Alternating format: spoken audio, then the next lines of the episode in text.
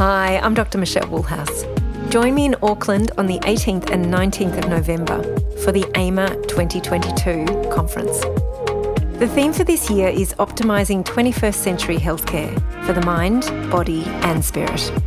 I'll be giving a presentation discussing the drivers of stress, anxiety, and burnout, and how to support patients with these symptoms. Visit aima.net.au for more information and to register.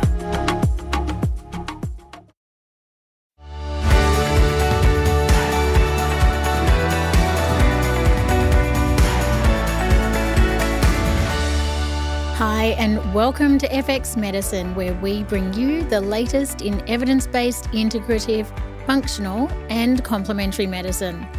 FX Medicine acknowledges the traditional owners of country throughout Australia. We pay our respects to elders, past and present. With us today, I'm very excited to say, is Dr. Felice Gersh, an obstetrician and gynecologist who is also board certified in integrative medicine. Felice has written several books on topics including menopause and PCOS. With over 30 years in clinical practice, Felice specialises in all aspects of female health, with a focus on managing female hormonal dysfunctions. She has a particular interest in metabolism and weight, which is what we're going to be discussing today. Welcome to FX Medicine, Felice. Thank you so much for being with us today. Oh, it's my pleasure. I'm so glad I could join you. me too, let me tell you. Now, in 2018, the average waist measurement for an Australian adult man was 98 centimetres, and for women, it was 88 centimetres. And unbelievably, three out of five Australian men and two thirds of Australian women had a measured waist circumference that put them at an increased risk of disease. And insulin resistance, it affects one in two people over the age of 40. The impact of metabolic health is profound, and as clinicians, we need to be proficient in this topic. Felice, can you start off by sharing with us how you became so interested in the topic of metabolism? Well, it turns out that I spent much of my career as a practicing obstetrician. And I'm also a gynecologist. So I delivered thousands of babies. I took care of so many women who were pregnant. Mm. And it became very apparent to me that you cannot have a healthy woman, a healthy pregnancy, fertility, if you don't have healthy metabolism. Mm. So the link between reproductive health and metabolic health became very clear. Mm. But now it's finally being recognized that pregnancy is essentially like a metabolic stress test for women, that women who fail pregnancy by having preeclampsia, gestational diabetes, hypertension, and so forth, preterm deliveries, that they have underlying metabolic issues. Mm. And so the link between metabolism and all of the metabolic related factors that go into a healthy or an unhealthy individual have such a big connection to reproductive health. So mm. the link between all of this and then how it all like manifests and how hormones are underlying all of these issues. So you know, you can't be, in my opinion, mm. you can't be a functionally efficient OBGYN if you don't understand the critical importance of metabolic health. Mm. And then, of course, what happens as women age and they lose their fertility because that's what menopause is all about, mm. it's loss of, of capability to reproduce. That it's not just that you lose your ability to reproduce, but you lose that metabolic spark. Your mm. metabolism changes, your metabolic health status changes and mm. evolves once you lose normal ovarian function. So it's it's just a part and parcel of everything that I do as a women's healthcare expert at every every decade of life that women will go through. Yeah. And you know metabolic dysfunction, can you explain this for us? Like what is it exactly and what causes it? Sure. So you need to know what the heck is metabolism. so, metabolism is the creation, utilization, storage, distribution of energy. So, it turns out that it's critically important for every living creature mm. to have a very carefully and very precisely regulated metabolism, which would include that energy intake, which is food, eating, that yeah. it matches the metabolic needs and output, like energy utilization, of the entire body of that living creature, whatever it is. Mm. And that is essential for overall health. So, like you started off when we talked in the very beginning, when you introduced this whole program about the large waistline mm. and how that is an, uh, an indicative of metabolic dysfunction. Yeah. Well, someone who has a large waistline and they have excessive visceral fat that accumulates around the midline part of the body and the belly fat, mm. that those individuals have clearly a mismatch in terms of energy intake and energy utilization. Now, it can be because they're overeating, mm. it can also be because their metabolic functioning is being damaged by things like endocrine disruptors and so on, mm-hmm. or you know, chronically high stress, hormonal deficiencies. So, you know, it's a multi-pronged thing. You know, it's it's what, what you take in, but it's also about what you expend and how you utilize the energy that you take in. So it turns out that understanding that when people have obesity mm. or if they have anorexia, though that's obviously less common, that what you have is a mismatch between intake and utilization of energy. And that is very finely tuned through nutrient sensors that are in the hypothalamus area of the brain mm-hmm. that puts out the little triggering factors that then trigger the pituitary gland to put out its stimulating hormones to the ovaries called gonadotropins, LH, luteinizing hormone, and FSH, follicle stimulating hormone. So reproduction is completely interlinked with nutrient status. Mm-hmm. That's why if you're over nutritionalized, you know, and you're obese, yeah. you're going to have fertility problems. And as well, if you're very emaciated, if you're anorexic, mm. you also have fertility problems. So we need to recognize metabolism is then affecting every organ system of the body in terms of how it's creating energy, like through the mitochondria, you know, yeah. the energy producing organelles of every single cell, mm-hmm. and then how that impacts on the function of that particular organ. So if you don't have proper creation of energy because you have some problem with your mitochondria, mm-hmm. then that organ that carries that energy producing mitochondria is going to have issues with basic functions of that organ. Mm. In the brain, it can manifest with emotional problems, cognitive problems. In the heart, it can lead to conduction problems, arrhythmias, and heart failure.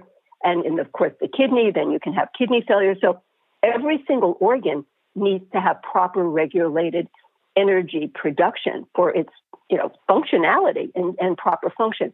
So this is all what goes into this global term of metabolism. Yeah, it's it's so big, isn't it? It's like throwing a stone into a pond and the ripple effect, you know, affects every system in the body. But for all the clinicians out there listening to this, you know, what are the clinical signs of metabolic dysfunction? What should we be looking out for when we have a patient sitting in front of us? The first thing is what you started out with when you have an abnormal body composition. Mm. So in my office, we are, have the luxury of having a body composition machine. But if you don't have that, you know, you can do old fashioned things like getting little calipers. You can get out your tape measure, yeah. you know, all of those things. Look at waist, you know, to um, hip measurements and so on. Because it's not just being on the scale. Mm. It's like, well, where is the weight distributed?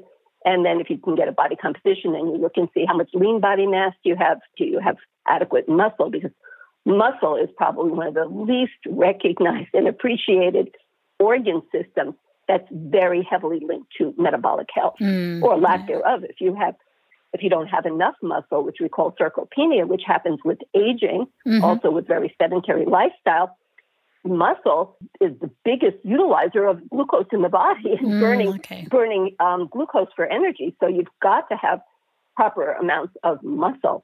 So if you if you have someone that is getting older mm-hmm. and then you see just by looking at them that they are frail, they have very small amounts of muscle. Mm. If you do a bone density, they do not have adequate amounts of bone.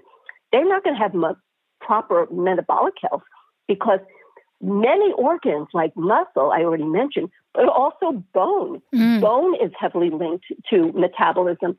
Bone makes hormones. People don't even realize it's an endocrine organ that actually have a lot to do with regulation of glucose utilization, Mm. which of course is a very key part of metabolic health. So you want to look at cognition and mood. People who have brain fog, Mm. that's a sign of metabolic Okay. dysfunction. If they're chronically fatigued and they just are dragging, that's a sign of metabolic dysfunction. Mhm. If they're having a lot of gut problems, they're probably not digesting and getting the nutrients in that they need. So that's going to be a very high suspicion for having metabolic problems. Mm. So there's so many of the signs and symptoms of just not being well are really related to metabolism. Because once you like recognize metabolism is about making energy, you know, Yeah. so then you're not going to have proper organ function if any organ is not having proper energy production. Same thing with the heart. If somebody is having cardiovascular disease, that's a sign of metabolic dysfunction. And of course, if they have lab testing that shows that they're pre-diabetic, you know, that's pretty darn obvious, Yeah. right? So let's dive into the lab testing because this does fascinate me. There's always so many tests that we can order or run, but which are sort of your top three for assessing metabolic dysfunction? What what would be your cherry picked ones? So I would look at inflammation markers. Mm-hmm. I would look at comprehensive lipid markers Yeah, and thyroid, a comprehensive thyroid panel. yeah. if okay. I were going to just choose like three general types of panels.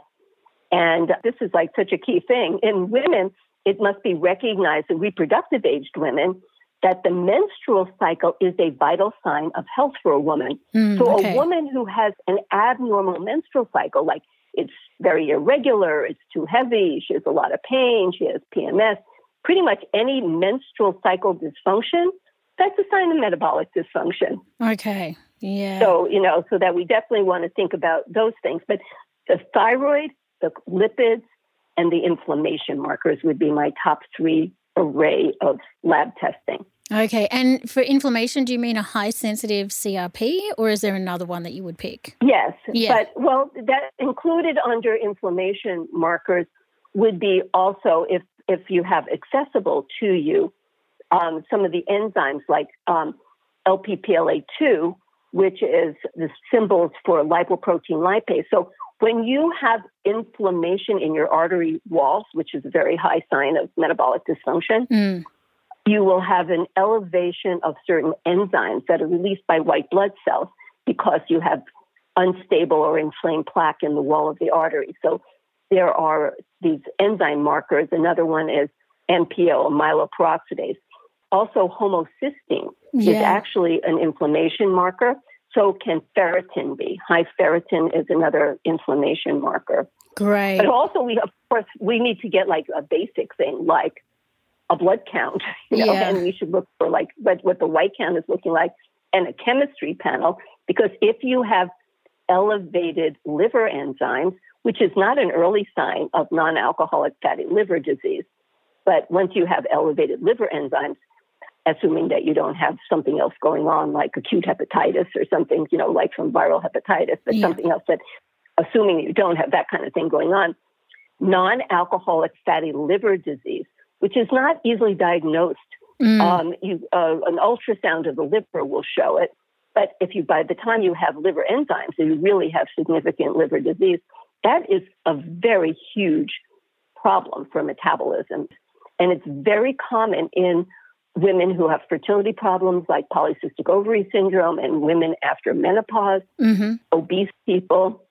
Non alcoholic fatty liver disease is at epidemic levels, and it's the number one cause of chronic liver failure and liver transplants in the United States now. No, that is a fascinating um, point there. So we're looking at inflammation markers, our lipids and our thyroid panel. And for cycling women, always check in on their menstrual cycle and see what's going on there. But I, Mhm. I wanted to delve into metabolic flexibility, which is the ability to switch between burning glucose or burning fat, which happens in the mitochondria, which you mentioned before. So, how does mitochondrial dysfunction affect metabolic flexibility? Well, it should just happen without even a missing a beat. Okay. That this is how the body is supposed to work. That um, the number one preferred energy source for the body is glucose. Mm. But we do not have glucose coming in. We're not supposed to be eating all the time. And if you go back into ancient, the ancient societies and so on, ancient humans, they would go through cycles of feast and famine. They could go days even without food coming in or very marginal amounts of food. Mm-hmm. So you need to have a backup system. And that's what fat is. Yeah. So fat was designed to be stored on our bodies. Mm. And women, by the way, are way more efficient than men at creating and storing fat. That's why, ladies, it's harder to lose weight. Nature made it that way because Mm. we're the ones that should be, you know, getting pregnant and having babies and nursing. So it's more critical for women to have more storage fat. So it's not our fault that it's harder to lose weight. But definitely, it, we should be able to easily switch, you know, when we're not eating food, because most food can be turned into glucose except fat. So proteins can turn into glucose. Of course, carbs can turn into glucose, and that's what people tend to eat. And then we have storage forms of glucose. That's called glycogen, Mhm. and it's stored in the liver. It's stored in, in muscle tissue, but it only lasts us for just so long. And one, and if you are doing a lot of heavy exercise, you're going to go through your glycogen stores even faster. Yeah. So, but once you're not eating, because humans did not have food all the time Mm. in ancient civilizations and ancient times, and you've used up all your storage form of glucose in the form of glycogen, what are you going to do to survive? Mm. Well, you're going to start burning fat. And that should be seamless to convert from using glucose to the backup system, which Okay. is burning fat. So you shouldn't even feel the difference. You shouldn't like go through starvation. I'm going to die. I'm so hungry. But that's what's happening to people now Yeah. because they have just poor functioning of their mitochondria. And it's not even all that well understood whether it's like the, um, the carnitine transport system that gets the long chain fatty acids into the mitochondria, Mhm. or it's the fact that the electron transport chain isn't working well, endocrine disruptors Mm. that interfere with normal estrogen because estrogen has functions all throughout the mitochondria. And we live in a world of ubiquitous endocrine disruptors, these chemicals that interfere with our normal hormone signaling system. Nutrient deficiencies, like you need manganese for the Mm. function of manganese superoxide dismutase, you know, which helps to detoxify one of the metabolic byproducts of creating energy in mitochondria, which is called superoxide.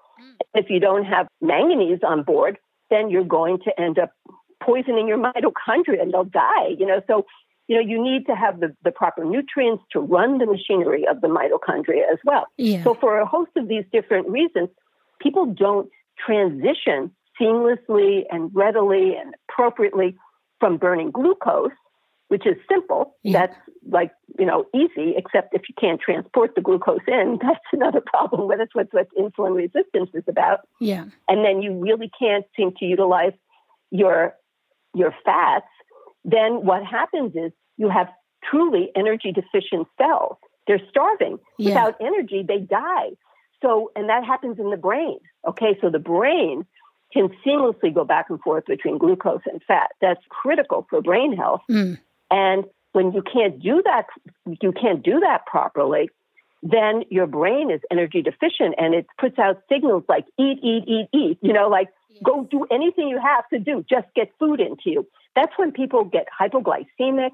There's no glucose coming in. Yeah. They can't burn the fat and they feel like they're literally going to die. Mm. They feel like they're starving to death because their brains are so energy deficient at that moment. And they will go crazy. When I've tried to do fasting regimens with people and they're Mhm. they don't have that metabolic flexibility, they go through this point when they run out of all their glycogen stores and they should be seamlessly burning fat, but they're not doing it well because their mitochondria are not doing their job. Yeah. They will go crazy. And what I find is that they will immediately break the fast. So they ruin all the the benefits that we were going to get out of doing like a little fasting. And they start eating the fallback, which I don't know why this is, but I've seen it over and over again. They start eating peanut butter and jelly sandwiches. Oh, Maybe because they just have some in their pantry. I Yeah. don't know. So now, before I would ever do any kind of fasting regimen with people when they have to burn fat because Mm. they're not getting any other you know, glucose food source, I make sure that we work on their metabolic flexibility.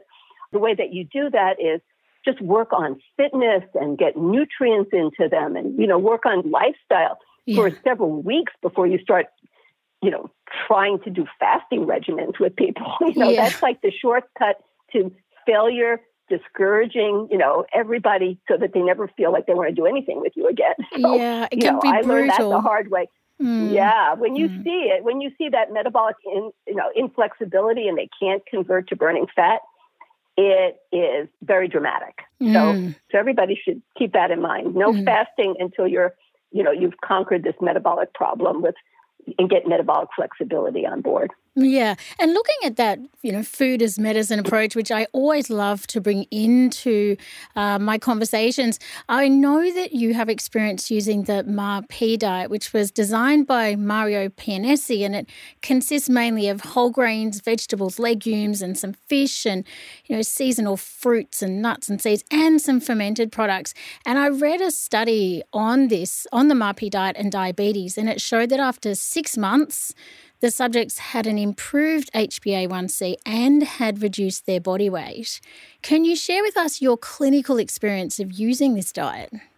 Oh, I've had great luck. When it first came out, I don't think anyone had a good, clear idea of like why does it even work, you know? Mm. but now we understand that fiber foods, and these are like high complex in the in the, the old fashioned sense of complex carbohydrates, which means they're not in any way processed.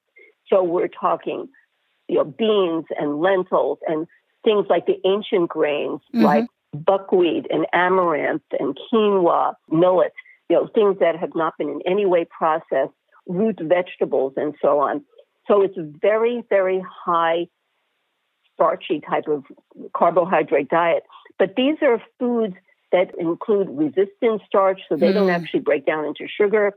They are pure food for the gut microbiome, as well as creating some degree of energy source. But they're really hard to break down. They do not turn rapidly into blood sugar. So we're not talking about pulverized grains of any sort. Yeah. These are in the, the whole form of, of root vegetables and grains and so on. And this is nutrients for our microbial population because we didn't even know about the gut microbiome until you know relatively recently in terms of its critical importance as you know symbiosis kind of relationship that we nurture them they nurture us back Yeah. and without them we're, we're actually dead in the water we cannot survive and we cannot be healthy if we don't have a healthy complex of microbials in our gut Mm. it's the most complex ecosystem ever, ever, ever discovered, and you know, like trillions and trillions of bacteria of different types. And these are living creatures. Yeah. They need nutrients to survive. They need to get the right diet. So we're eating for them. That's what this type of you know microbe nourishing diet is really all about.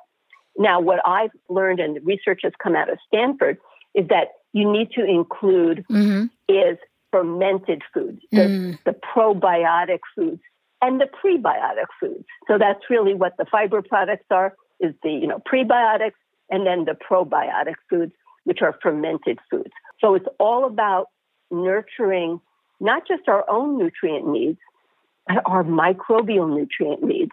That's the beauty of this diet, Yeah. which you will not get, for example, on a ketogenic diet. You know, Mm. a high fat diet will help people lose weight in the short run. And the reason people often feel good on it is because they're basically starving out their bad bacteria. Remember, bacteria don't live on fat. Mm. That's not their food source. They need fiber. Mm. I so think I- basically, it's Yeah. like starving the, the bad guys out, but you're also starving the good guys out. You're not going to create a healthy microbial population that way. You're just killing bad guys. That's why fasting does that too. Sometimes the best people feel is that they stop eating altogether, but that's not a long term solution. that's the No. problem. You can't just stop eating and starve all your bad bacteria out. You've got to also nourish and you know, support the good bacteria. Yeah, that's right. And and for those people listening, if you want to look further into the MAPI diet, it's a high fiber diet. It's around 27 grams of fiber per 1,000 calories. So it is nice and high in those forms of fiber and the different forms of fiber as well. Talking about the microbiome and the impact on weight, a paper that I read was super interesting. They gave a bifidobacteria strain of bacteria along with a fiber for six months and the overall result was a drop in abdominal fat and waist circumference, plus a decrease in their calorie intake, their zonulin, and their CRP levels. So, how does the microbiome impact glucose metabolism?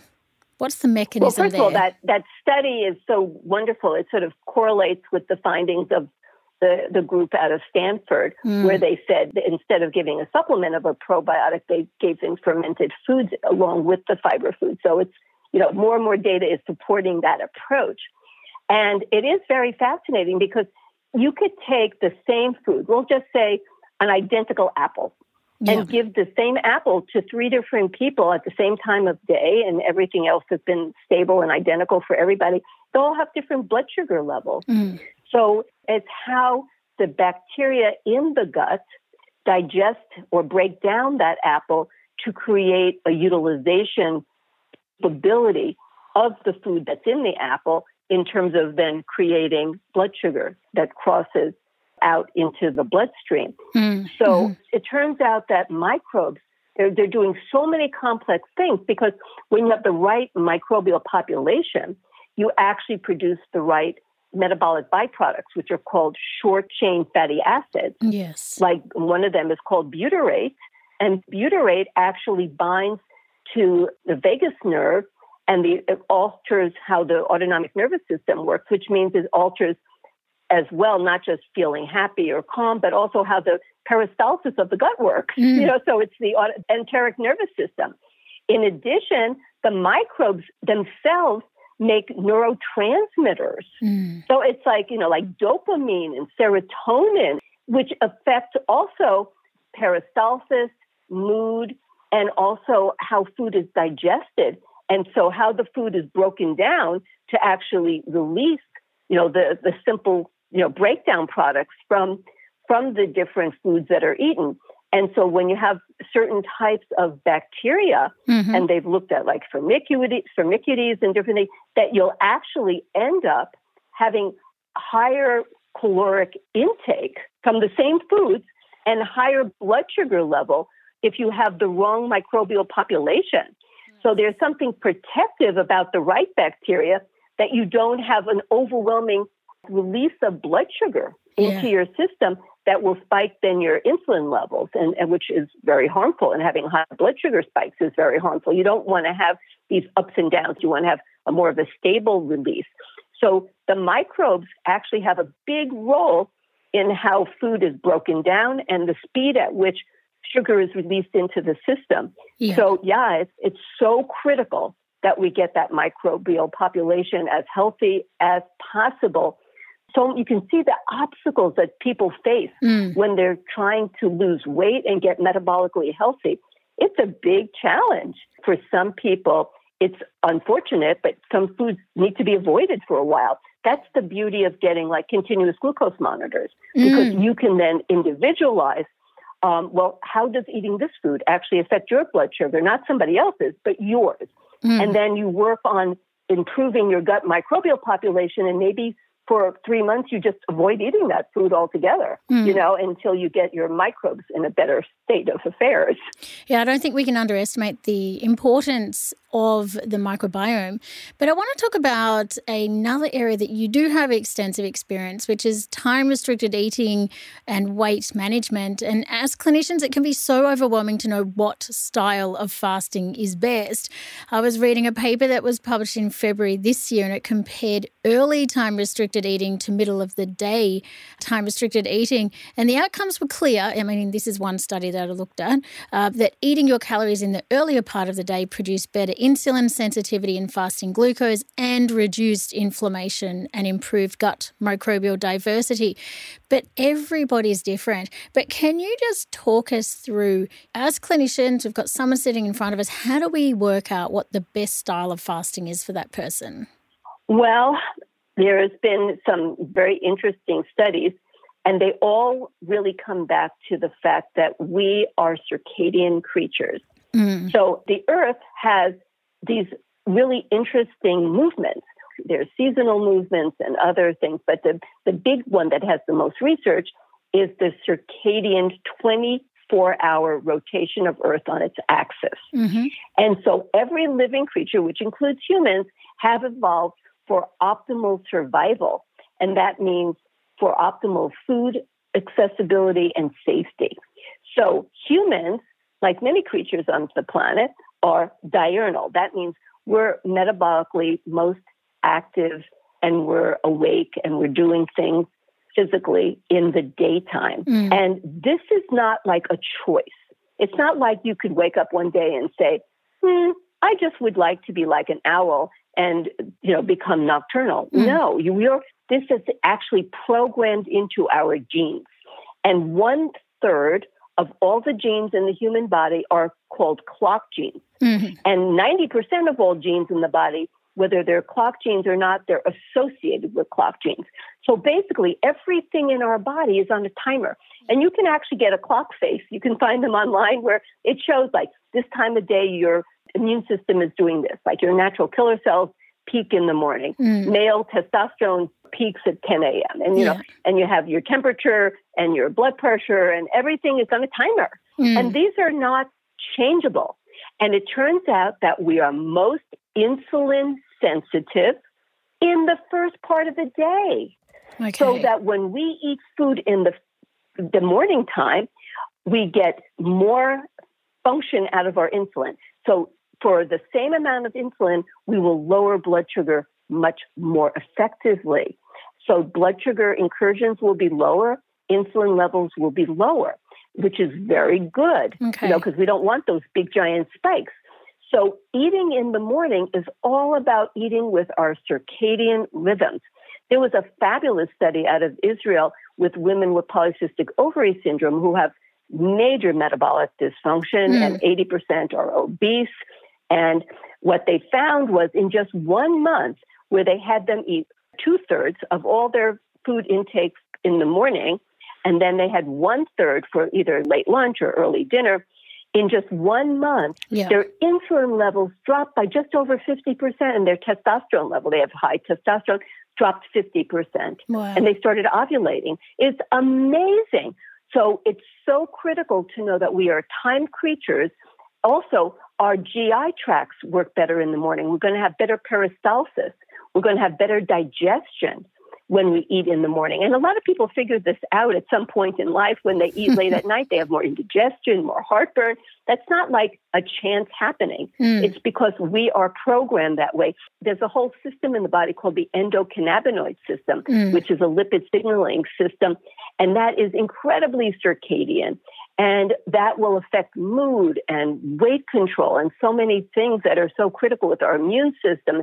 And so we need to accept we are who we are. We are day creatures. We're diurnal. We will do much better as a group if we eat early in the day. Now, we're all going to go to parties, we're going to go to weddings, and sometimes mm. things are late at night. But as much as humanly possible, try to do the old fashioned you know, big breakfast, yeah. medium lunch, and early small dinner. Or if you can't do like the big breakfast, then try to do the big lunch. I mean, there are cultures all over the world that make lunch their biggest meal. Yeah. But the worst thing that we can do is have a giant late dinner, you mm, know? Great. I and trying to have that. that a 13 hour or more um, from dinner to breakfast. Yes. Okay. So the eating window is pushed earlier in the day, and we want at least a 13 hour where we are not eating overnight. So I think that's a great Correct. baseline. Yes, a fantastic baseline for clinicians to start with and just getting patients to tune into how they feel when they're eating in that natural rhythm that suits their body as a human being. so I wanted to move to perimenopause and I know it does affect glucose management. You know, why do you think that is and, and what as clinicians, what can we do to help women in this phase with their glucose resistance and insulin resistance? Well, reproduction and metabolic health are all completely intertwined. And estrogen, in the form of estradiol, that's the, the form that the ovaries mm. make during reproductive years, is like the glue that links reproductive health and metabolic health. And a, criti- a critical part of metabolic health is transporting sugar into cells and that does not work well in an absence of adequate estrogen production, mm. which of course is inevitable during the perimenopause as estrogen levels start to decline, become very inconsistent. And then, of course, menopause when the ovaries cease to make ultimately any estrogen at all. So the glucose transporters called the GLUTs do not work properly without without estrogen. Mm. As well, the mitochondria don't work properly without estrogen. Okay. So, you know, you have these problems in terms of transporting glucose into cells and then utilizing it, it properly. And also, what happens after menopause, and this has been shown, yeah. is that you have an alteration of the gut microbiome, which we've just mm. been talking about, how critically important it is. So, after when the onset of menopause, the composition of the gut microbiome becomes what we call dysbiotic or abnormal. And women then develop what's called impaired gut barrier function or leaky gut mm. because the proper microbes create this mucus protective coating which goes away and then they you have the wrong microbes they make what are called endotoxins also known as lps lipopolysaccharides which can cross into the body creating activation of immune cells which mm. creates a systemic level of low level inflammation so after menopause, women become sort of low level, chronically inflamed. They have leaky gut. And the immune cells, which are also estrogen controlled in large mm. measure, have a lower threshold to creating inflammation. So you just have more and more triggers to inflammation. Mm. Inflammation promotes more insulin resistance.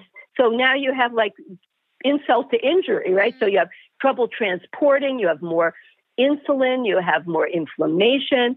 So that's the ticket to yeah. developing obesity too, because insulin, which is essential for life, if you don't have enough insulin, like type 1 diabetics in the old days before they had insulin, people died.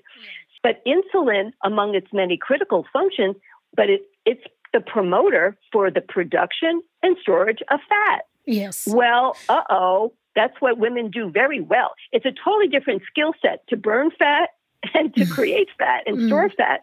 So women lose the really the best ability to burn fat to create energy, but still totally great at storing and making fat.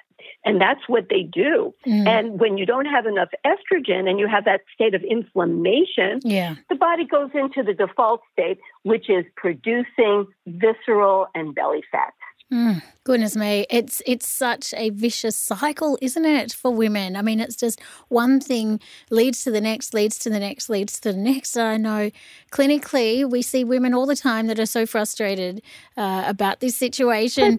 so I think you know if we can get some uh, strategies on board for helping these women, yes, such as right. yeah, try you know. Yeah, I was going to say it otherwise comes across as all doom and gloom. I don't want it to sound like that. You know, like we're all doomed because there are amazing things that we can do. One is actually eating phytoestrogen mm, foods mm, after menopause and perimenopause. And there are many phytoestrogen foods that people don't even realize. So, phytoestrogen foods are foods that contain these polyphenols. Mm. Like people are familiar, like soy, but not just soy, other legumes and beans and grains they can have what are called isoflavones. Mm. So that's a specific type of nutrients that actually bind to estrogen receptors. They're not estrogen. Okay, mm. so don't people shouldn't think that they're eating estrogen. they're not eating estrogen. They're eating plants that have these polyphenols that can bind to estrogen receptors. Yeah. And then there are also, you know, things like flaxseed. Right? Mm. They're, they're a different type of, of polyphenol that are phytoestrogens. They're called lignans. But then there are others like that come in different fruits and vegetables, like the grapes, the red grapes that have resveratrol. That's actually a phytoestrogen. Yes. And pomegranates that have ellagic acid that makes urolithin A, that's actually also a, a phytoestrogen. Mm. So eating a very expansive plant-based diet will have tremendous benefits for the gut because they can bind to the receptors in the gut and actually improve the gut health, the gut microbiome. So don't underestimate the power of food. yeah. But in addition, you know, we can work with our circadian rhythm to get it better because estrogen helps to regulate the circadian rhythm, which when you don't have the estrogen with the onset of menopause, you essentially, as a female, become like jet lagged, which Mm. is like not a good healthy state to be in. Yeah. So you're always in sort of a jet lag state. Different organs are not perfectly synchronized in the same time zone. So like what happens when your liver and your pancreas are in different time zones? Yeah. It's not a good sight. But the way that we can help keep things in proper alignment and having organs work in the same time zone is by getting bright light in the morning. Mm. So we're working with the, the master clock in the brain that sits atop the optic nerve and can sense light and dark and also nutrient sensors. So we want to get bright light in the morning, some bright light in the midday, yeah. and then we want to get to see the sunset. It's amazing. The, sun, the Mm. colors of the sunset will help lower cortisol and start our melatonin to start being produced. And at night, when you're sleeping, make the room dark, really dark, Yes. and make the room really nice and cool because we want our temperature to drop. yeah. And uh, so we want to definitely do all these things that we can. And then time eating that we already touched on, you know, by trying to eat the same times every day, trying not to snack because that only confuses our gut microbes. Mm. And like every living creature on this planet also have clock genes. And you can help them to get the gut to be healthier and not have leaky gut and all that problem with, you know, endotoxins leaking out and everything yeah. by getting them to get regimented, like train them, you know, Yeah. and eating your food at the same time every day, they'll work better because microbes need consistency of time too. Like Yeah. our little pets, you know, you want to feed them at the same time. Think of these as our trillions of little pets inside our gut that need to be fed on a regular timed basis. And exercise. Exercise has so many health benefits. It's amazing what exercise can do Mm, for women. And um, if you want to lose weight, it's best to exercise in the morning. If you want to build muscle, it's best to exercise in the afternoon. So those are things to keep in mind. And then working on stress, of course, women after menopause tend to have more cortisol, more stress. yeah. So doing some kind of mind body practice.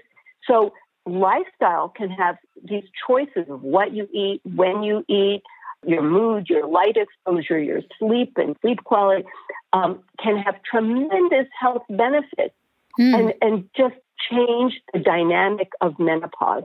yeah. So, you know, don't underestimate the value of lifestyle. I'm not a big hormone fan, but hormones are never going to be the same like you're 25. We don't have the ability to give you back ovaries. no. So no matter whether you're on hormones or not on hormones, you still need to do all the lifestyle stuff, which you should do at every stage of life because you could be 25 and be metabolically unhealthy. You know, that's for sure. And that happens a lot. That's why they have fertility problems and obesity in younger women. Mm. So there's no time of life that you get a free ride that you can just do whatever the heck you want, not worry about lifestyle. So, but especially once you hit menopause, there's very, very little forgiveness at that stage. You got to do it right. I think menopause just puts everything under a microscope that may have been bubbling away a little bit, but then it's just highlighted at that time.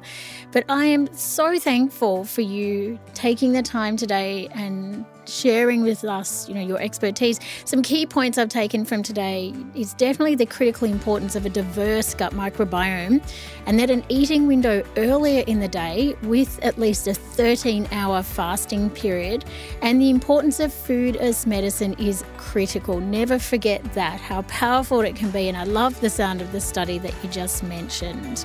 Uh, thank you so much for listening today, everyone. Don't forget that you can find all the show notes, transcripts, and other resources from today's episode on the FX Medicine website, fxmedicine.com.au. I'm Emma Sutherland, and thanks for joining us. We'll see you next time.